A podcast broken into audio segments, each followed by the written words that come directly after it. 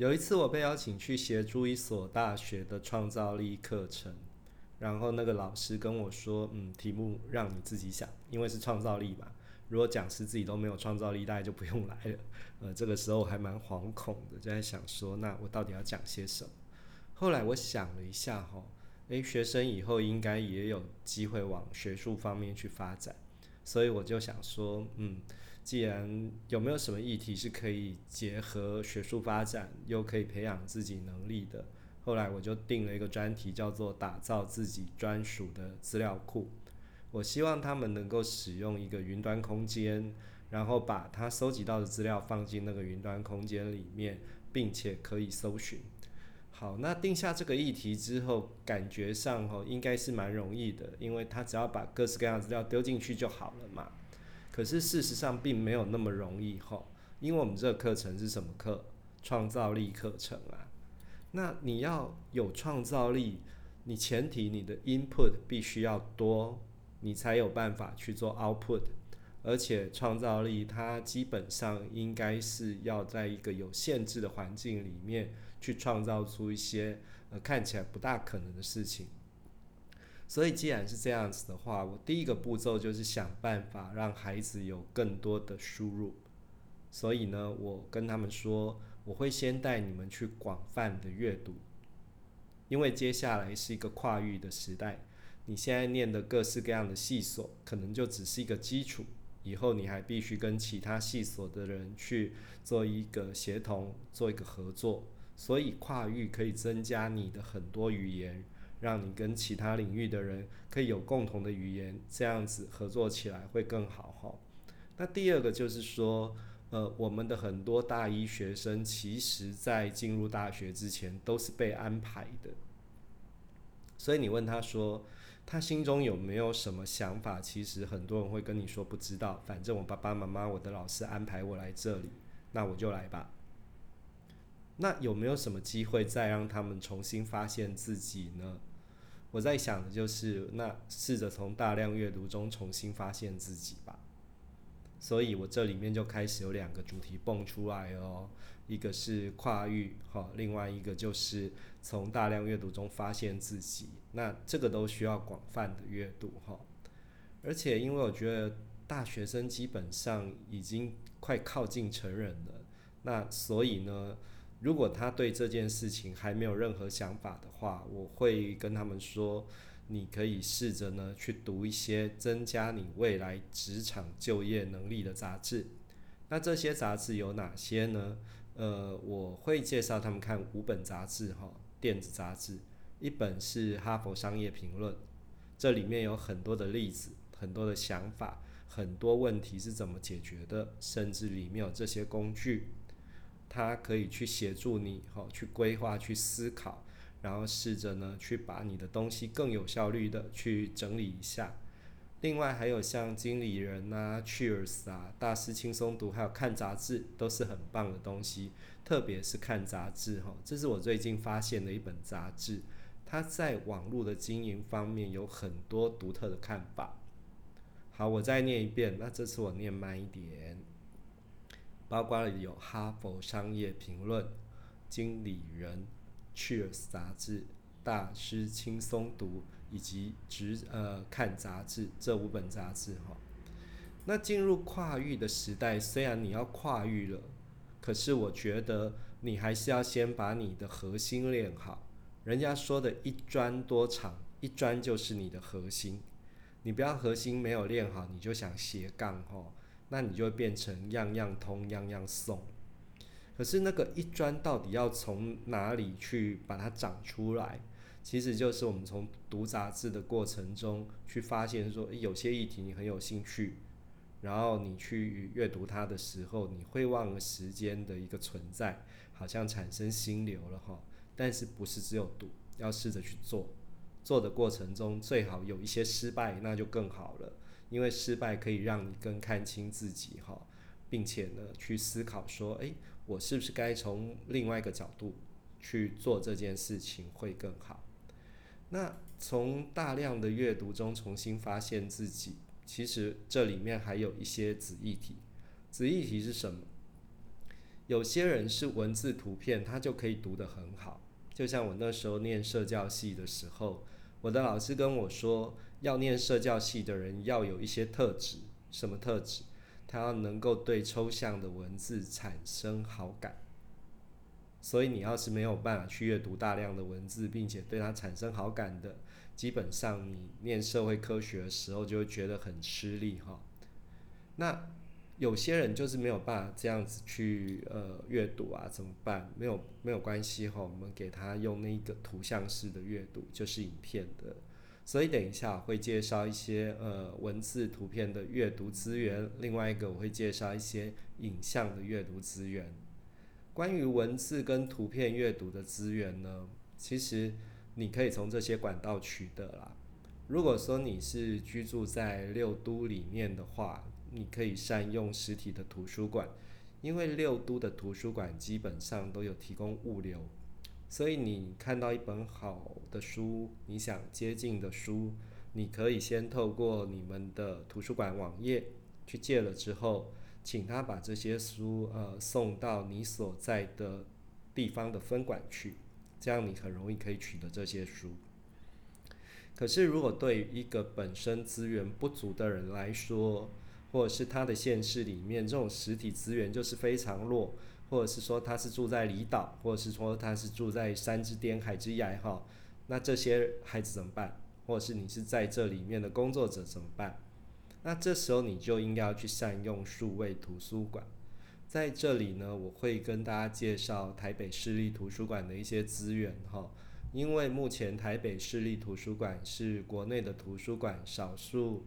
它的馆藏资源非常丰富，而且你可以线上办证、线上马上启用的。我们有一些国家图书馆，你或许可以线上办证，也可以线上启用，可是你必须要花一点时间，甚至呢，你在办证的过程中，你还要把你的身份证件这样扫描弄过去。其实光这一关就很多人会卡住了，可是目前还是这个样子哈。相较之下，台北市立图书馆的资源是比较容易取得的。好，那我现在假设你已经会使用台北市立图书馆的办证了，你办好证了，那进图书馆之后要读些什么东西呢？在这里，我大概会推荐大家去读电子书，特别是杂志类。那你这些东西会读了之后呢，后续你还可以去使用资料库，哈。那你可能会想说，诶，为什么老师你推荐的是杂志？其实你会发现说，现代人因为注意力越来越不集中，所以他对于大堆头的阅读基本上会感到吃力。那杂志有一些特性啊，例如说它的篇幅是比较短的哦，一个杂志大概一个主题就大概是两页，然后它种类很多，议题非常多元。另外，有些杂志它非常强调图表，在 OECD 里面有提到说，现代公民一个非常重要能力就是要会读图表，甚至要会做图表，把数十页的文字想要表达的内容，瞬间的去做成一张图表，用一页去呈现。还有一个就是它里面可能会有一些多项性的思考。我举例来讲哈。之前我看过一篇文章，是在彰化有一些精密机械的业者想要在那里盖一个工业区，可是环保团体反对。那这里面就有业者的思维跟环保团体的思维嘛。那他反对的时候，他提出一些意见，谁要出来解答？就是可能呃地方的环保单位哦要来解答，还有可能各县市政府都有所谓的经济发展单位，他们要出来解答。因为很多的事情里面一定是有协调跟妥协这个部分，那还有一些呃环保律师也提出看法哈，说这个东西就程序上来讲，呃是不是合法的？所以你看短短一篇文章里面竟然有五种看法。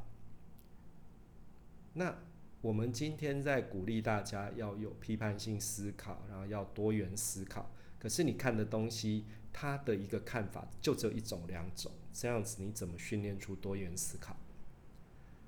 所以这样来讲的话，杂志是不是一个还蛮不错的文本，对不对？OK，那你去看了杂志之后啊，不是说诶看完就算了，因为我要你去做一些事情哈，就是你可能去店借一下那个电子杂志，那借完之后，你不是借完看过就算了，你应该要去说，诶，我哪几本比较喜欢的杂志，大概我是喜欢这种类别的，以后我就可以从这些类别去延伸。那另外一个就是说，诶，我喜欢哪类的文章。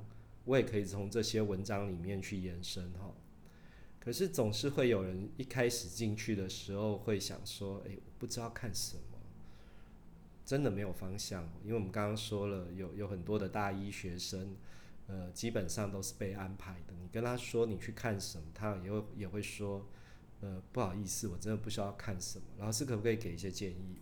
好。那既然你要我给建议，我就给你吧。我会建议有几类的杂志，哈，呃，可以稍微看一下。第一个就是呃商业类杂志、社会议题类的杂志，我建议可以看《金周刊》。《金周刊》里面的图表相当棒，哦，你可以多学一些图表。《远见》跟《天下》里面经常有一些很不错的议题，而且是可以跟台湾做借接的。他们大概会有一些台湾的议题，然后看看国际上怎么做。当然也会介绍一些国际的议题，然后来思考台湾怎么做，这都是很好的杂志哈。那你说还有没有其他的？有的，像有一些生活类的杂志，例如说《全球中央》，听到这个名字哈，你可能直觉说，哎，这是中央社办的，会不会很官腔官调的？其实不会，我发现说它里面还蛮有料的，例如说。他有讲到一项事情是，呃，讲长照，他就告诉你说全世界的长照怎么做，那台湾怎么做？还有一次有一个议题我印象非常深刻哈，就是全世界的农民因应加入农业组织，他们有什么行动去减少自己的损失？那这个就很适合给台湾的农民当借鉴啊。我觉得台湾农业要转型的时候，不是只有技术转型，农民对于一些农业知识的认知也要转型。所以在这过程中，我们或许该培养一些知识农，就是他会不断求取，呃，各式各样能够改变他目前现况，让他变得更好的这一种呃农夫的思考模式哈。那当然不是所有杂志都是这么硬的啦。如果你很喜欢文青风哈，你就可以去看一下《小日子》。那你说，嗯，有没有一些杂志是我可以学习语言，同时又可以学习世界大事的？有，我推荐英语岛，因为他们有一些记者是分散在全球各地，所以会给你带来各式各样不同的观点哈。那如果你说，嗯，你只想还找不到你自己，那有哪类杂志可以看？我会推荐你，如果还觉得找不到你自己啊，其实你可以出去旅游一下。那讲到旅游，呃，寂寞星球当然就是这里面的圣经哈，这个北视图里面也有。那还有没有其他的？其实我也蛮推荐探索类的杂志，我推荐的三本杂志是 BBC Knowledge，还有呃国家地理杂志以及知识大大图解 How It Works。呃，讲到这里，其实我必须跟大家分享哈，就是。我以前有机会去偏乡上课，那偏乡这些偏乡都有一个共同特征，就是说他们所在的县市文化经费是不足的，所以他们的图书馆书籍的更新率也没有那么快。再加上呢，图书馆之间的距离很远，如果是小一点的孩子，可能没有那种移动能力到图书馆去，所以他们主要的阅读就只能靠学校的图书馆哈。那你会知道说，学校图书馆如果没有经费，它也没有办法持续进书了。所以我就去这些学校跟他们介绍北视图这些数位资源。你只要找一台电脑或是一台呃 iPad 平板这些东西，你就可以读。所以当我看到一个孩子哦，通常这些偏乡的孩子还有一个特色是，父母亲的可支配所得并不是这么高。有很多的所得都积来应付基本生活上的开销哈，所以你跟他说，呃，要买一本两百多块的杂志，有时候不是父母亲舍不得，是他，呃，必须先思考基本的生活，才有办法去提供你这个。可是透过这个电子杂志来讲的话，他很快就有办法去获得这些东西，而且成本非常低。那这样子对这些孩子来讲，是不是找到了另外一个翻转现在他实体资源不利的机会？所以我看到这些孩子在看呃国家地理杂志有一期的吃虫时代的时候，其实我是很兴奋的。他跟我说：“诶，老师，我想看这本书。”我说：“好啊，你为什么想看这本书？”他说：“我想知道人为什么要去吃虫啊？我们不是有很多东西可以吃吗？”那我说：“嗯，好，那你就去看看哦。等一下告诉我说人为什么要去吃虫。你想想看，透过科技这样子一个东西。”它可以无远佛界，透过科技这样子一个东西，它可以把一个呃偏乡的孩子、缺乏实体资源的孩子，他的阅读做一个翻转。那这样的东西该不该学？其实我是觉得需要的。但即便你是住在市区哈，你也可以把你的实体资源再加上这个数位资源，你的阅读资源会更丰富。好那另外就是我刚介绍那五本杂志啊，哈，我再念一次哈，《哈佛商业评论》、《经理人》、Cheers，还有大师轻松读以及看杂志。有些杂志它以后慢慢会出有声书哈。那如果说你今天就是诶，你本身的知识架构已经非常完整了，那这些碎片式的阅读其实用听的也可以放进去，所以不一定都是要用看的哈。因为手机确实也不适合啦，哦，像那个画面那么小哈，你这样在那边拖拖拉拉也很不舒服嘛，对不对？OK，那看完之后你该做什么事情？我给学生的建议是，看完之后写下两本想继续看的杂志。哦，你觉得这对这个议题有兴趣，并且呢找出两篇文章。那找出两篇文章之后，其实我是要布一个局哈。就是在这里面，我要教他们去找关键字。你只有找到关键字之后，你才能够后续往后续发展嘛？那为什么？因为你想想看哦，你今天如果要去 Google 查东西，你需不需要关键字？你要去资料库找东西，你需不需要关键字？你要发展主题，你需不需要关键字？这些东西都需要嘛？可是大学生通常比较没有问题。因为毕竟是经过考试筛选哈，可是，在高中阶段以下的孩子，那个关键字的找寻，就要呃老师或者是呃大人提供他们一些协助。我有画了一个关键字相关的呃找寻方式，我就透过这个方式来训练他们哈，如何在杂志里面找到关键字。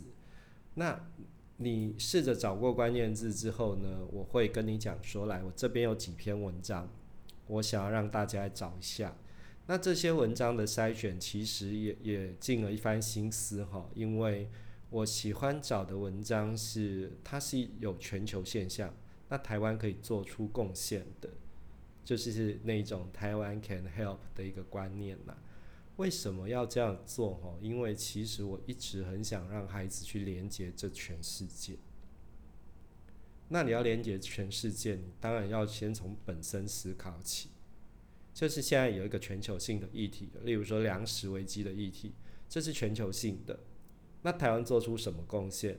台湾的中研院他们就去发现，或者是做一个跨国的研究，找到台湾油芒这一种粮食作物。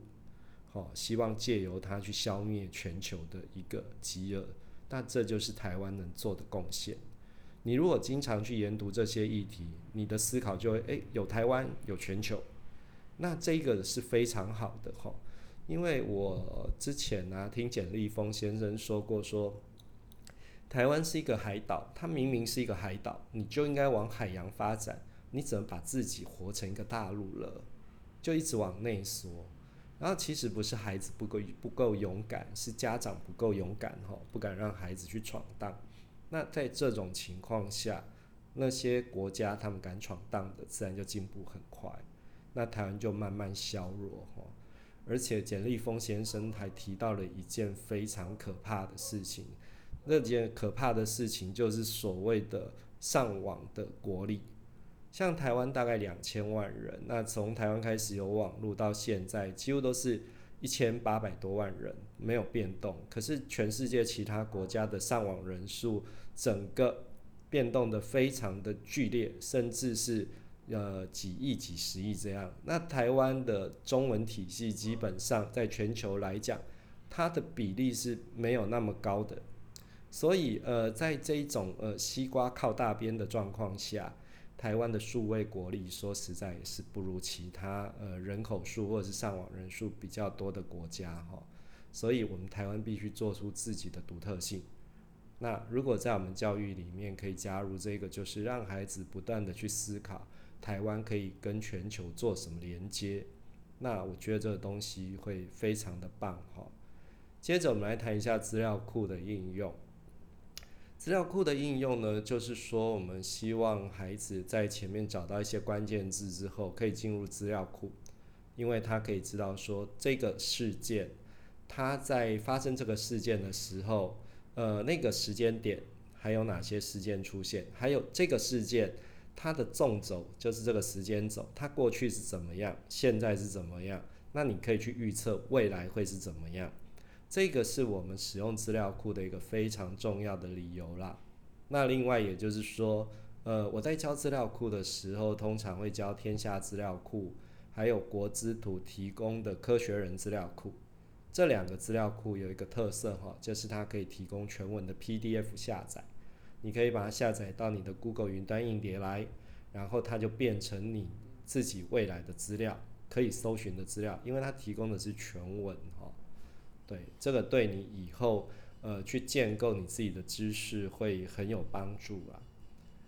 那另外还有一个资料库是海瑞的全文资料库，这个比较像是在查期刊，是给一些比较对学术有兴趣的人可以去查的。呃，透过一些适当的检索方法，其实资料库每个人会查，可是能够利用资料库的进阶检索功能的。这个就可能需要人家指导了，对，能够利用检索功能，你可以花更少的时间找到更精确的资料，哈，这个也是我觉得，嗯，所有的数位公民应该要学的。好，那这里讲完之后，你你可能会有一个小疑问是，等一下，老师，你这里有一个小问题哦，你之前不是说你这个课程是要做一个资料库吗？